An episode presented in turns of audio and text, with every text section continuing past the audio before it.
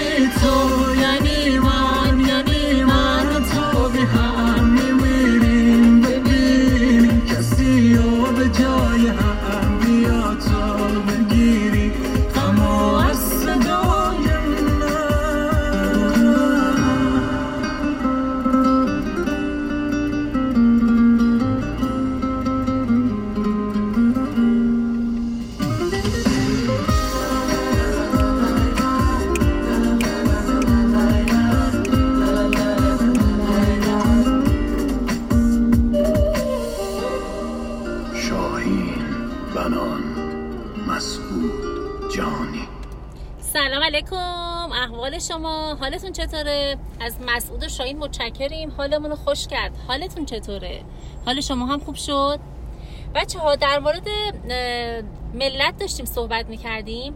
اینکه چه اتفاقی میفته که با اینکه قرنها در کشورمون اتفاقای خیلی بزرگ بزرگ افتاد جنگ های خیلی بزرگ شد مثلا مغول ها ریختن و کوبیدن و داغون کردن ولی ما همچنان ایرانی تاتار اومد ریخت و داغون کرد و ولی ما هنوز ایرانی عرب ها اومدن و ریختن و کوبیدن و زدن و له کردن ولی ما هنوز ایرانی الان هم مثلا جنا- جناب روسیه کرملین عزیز فکر نکنه که مثلا با 25 سال قرارداد ببنده ما مثلا دیگه محو و نابود میشیم. یا آمریکا یا اسرائیل حتی جمهوری اسلامی فکر نکنه با این همه بلایی که داره سر ما میاره ما از صحنه روزگار محو و نابود خواهیم شد. خیر هرگز همچین چیزی نخواهد شد. من به زرس قاطع با یک دلیل حداقل بین هزاران دلیل با یک دلیل می‌تونم بگم که ما هرگز از بین نخواهیم رفت ما هرگز نابود نخواهیم شد و ایران ما همچنان ایران خواهد موند و با اینکه زخمی از انواع کیدها و مکرها هست اما سربلند از این بحران ها بچه ها ملت ها دو قسمت تقسیم میشن. ما یا ملت واقعی داریم یا ملت جعلی داریم. ملت با کشور فرق می‌کنه. می‌دونید که ملت به انسجام درونی کشورها میگن و کشور به محدوده جغرافیایی گفته میشه. یعنی شما می‌تونید بگید که حدود ارزی مرزهای کشور یعنی محدوده صفر نقطه هر کشوری شروع این کشور هست تا مثلا فلان نقطه از غربی ترین تا شرقی ترین از شمالی ترین تا جنوبی ترین منطقه. اما آیا شما داخل این محدوده یک ملت واقعی دارید یا یک ملت جعلی دارید؟ فرق ملت واقعی و ملت جعلی خیلی زیاده و تفاوتهاش در انسجام یک کشور بسیار بسیار موثره حالا کشور واقعی کشور طب... ملت طبیعی و ملت جعلی چه فرق هایی با هم دیگه داره؟ خیلی فرق داره. ملت طبیعی از ملت جعلی بسیار منسجمتر متحدتر و همینی میشه که شما می‌بینید بعد از قرنها تاختن و تازیدن هرگز کشوری از بین نمیره. اما چی میشه که یه محدوده جغرافیایی امروز اسمش مثلا میشه فرض کنید قره همین چند وقت اخیر دیدیم قره تا دیروز جزو ارمنستان بود از امروز آذربایجان گفت تو جزو منی. یعنی مثلا فرض کنید من اگه تا دیروز ارمنی ببخشید بذارید اینطور اصلاح بکنم. اگر من تا مثلا 150 سال قبل ایرانی بودم بعد شدم اتحاد جماهیر شوروی بعد شدم ارمنستان و امروز دارم میشم آذربایجان آیا شما از همچین ملتی که هر روز اسمش یه چیزی میشه آیا انتظار انسجام و اتحاد داری؟ آیا مثلا فردا مردم ارمنستان ببخشید مردم قرباق که الان مثلا چسبیده به کشور آذربایجان فردا توسط همین ایران مورد تعرض قرار بگیره. آیا میاد وایسته و از کشور خودش که امروز شده آذربایجان حمایت کنه؟ من که میگم خیر. آیا فردای روز در قرباق اتفاق بیفته آیا مردم آذربایجان به همین راحتی حاضرن بچه هاشون رو بفرستن؟ مثلا برای نجات قسمتی از قرباق به نظر من که خیر. اما خیلی اتفاق جالب اگه خاطرتون بیاد تو تاریخ وقتی که ایران در مقابل روسیه تزاری سالها جنگ می‌کرد در زمان قاجار وقتی که ایران تعرض کردن تجاوز کردن و شروع کردن گرفتن از محدوده های قفقاز که اومدن جلو گرفتن تا جایی که مردم زورشون رسید رفتن و جنگیدن. یعنی کار نداشتش که الان مثلا داره قفقاز گرفته میشه الان داره مثلا محدوده حتی تا تبریز اومدن و گرفتن. همینطور که الان آذربایجان آذربایجان که مال باکو مگه قسمتی از ایران نبود. تا جایی که مردم می‌رسید از لور رفت ترک رفت بلوچ رفت ترکمن رفت کرد رفت همه رفتن. چرا همه رفتن؟ چون ما یک ملتیم بچه ها ملت حقیقی از ملت های جلی تفاوتش در اینه. تفاوتش در اینه که کاری نداره که الان مثلا اومدن داره تبریز رو می‌گیرن. منی که اونجا نشستم تو سیستان و بلوچستان خب من اصلا نه بذار خودشون بالاخره می‌تونن یا حقشون رو می‌گیرن نه. ما همچی چیزی نبودیم. امروز نیستیم. صد سال پیش نبودیم. ما از قرنها یک ملت حقیقی هستیم. حالا ملت حقیقی یا ملت طبیعی چرا دارم هی اصرار به ملت طبیعی بودن می‌کنم؟ بچه ها خصیصه ای که یک ملت طبیعی داره باعث قدرتمند شدنشون میشه. من حالا بعدا یه مقدار توضیح میدم ولی می‌خوام یکی دو تا از نمونه ملت های جعلی رو براتون مثال بزنم. میگم یکی از چیزایی که الان مثال زدم مثلا قره بود. ولی بیاین ترکیه رو یه نگاه بندازیم.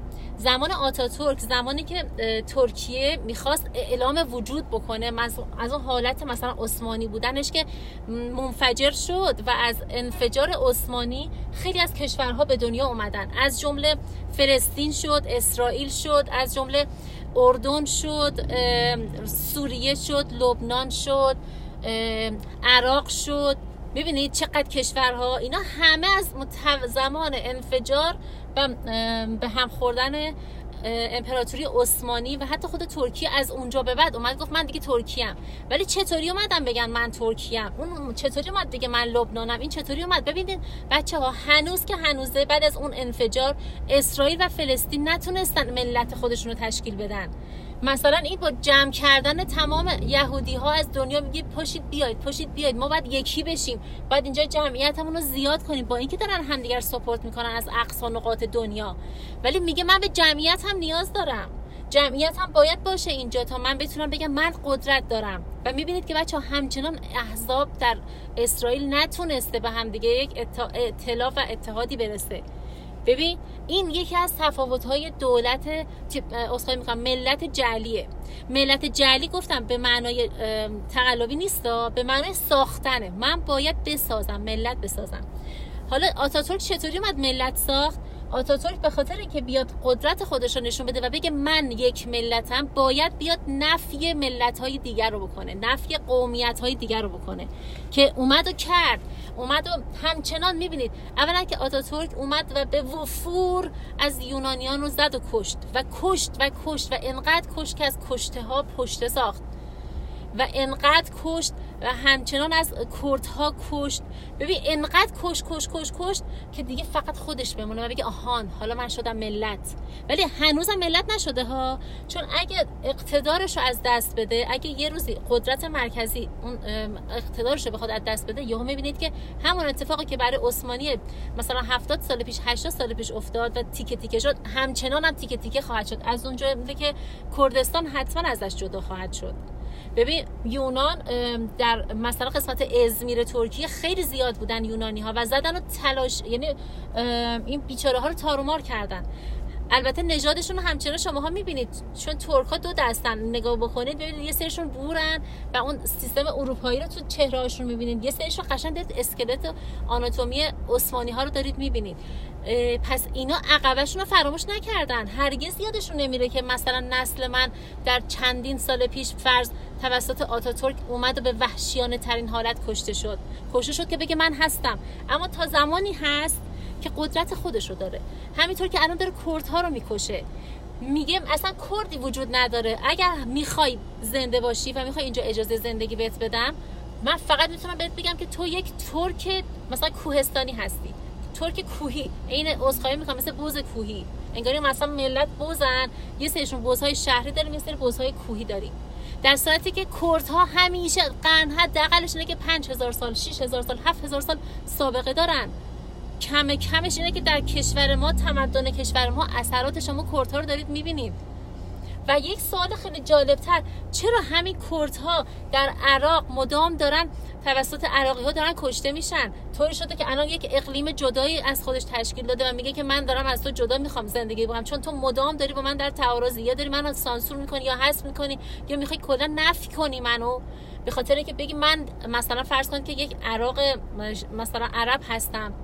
انقدی شده که الان خودش اقلیم جدا کرده ولی همین کردها در ایران سالیان سال ایستادن و از مرزهای ایران مبارزه و حراست کردن و هنوز هم دارن مبارزه و حراست می‌کنن. برخلاف پانتو کردهایی که میگن ما می‌خوایم کردستان جدا تشکیل بدیم دروغ میگن مثل دلم نمی‌خواد هیچ حیوانی رو مثال بزنم ولی دروغ میگن مثل خودشون پست و رزل که اگر کردهای عزیز کشور ما دلشون می‌خواست اقلیم جدایی مثل کردستان یا حداقل به کردستان عراق بپیوندن یا مثلا با کردهای ترکیه بخوان یکی بشن هرگز نمی اومدن توی حداقل شهرهای بزرگتر بخوان کارگری بکنن.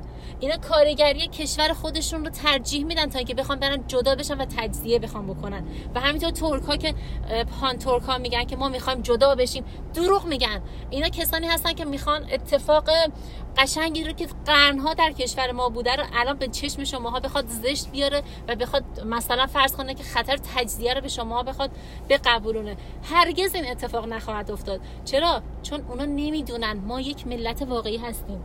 ملت واقعی اونجاست که وقتی که عراق از جنوب غربی کشور حمله می‌کنه از اصفهان میرن از تبریز میرن از شمال میرن از خارج از کشور. چقدر کسانی که خارج از کشور داشتن زندگی می‌کردن کار می‌کردن درس میخوندن. وقتی فهمیدن به کشور تعرض و تجاوز شده همه برگشتن اومدن و ایستادن جلوی کشور. کاری نداشتن که الان خب کردستان درگیر جنگ شده به من چه؟ الان مثلا اهواز آبادان درگیر جنگ شده به من چه؟ خیر ما در ایران چیزی به اسم به من چه نداریم. چون ما هممون ما هستیم. شما در تاریخ ایران هرگز نشنیدید. در کلیه تا هر جا که فکر می‌رسه برید عقب در تاریخ مطالعه بکنید. هیچ وقت نشنیدید که مثلا یک قومی به علیه قوم دیگه در داخل مرزهای ایران بخواد حمله بکنه بزنه بکشه از بین ببره که بگه که من هستم. قرنها ما در کنار همدیگه همه اقوام زندگی کردیم و همه تحت پرچم ایران جلوی دشمنان خارجی ایستادیم. همینطور که جلوی دشمنان داخلی هم خواهیم ایستاد. پس بچه ها نگران هیچ چیزی نباشین.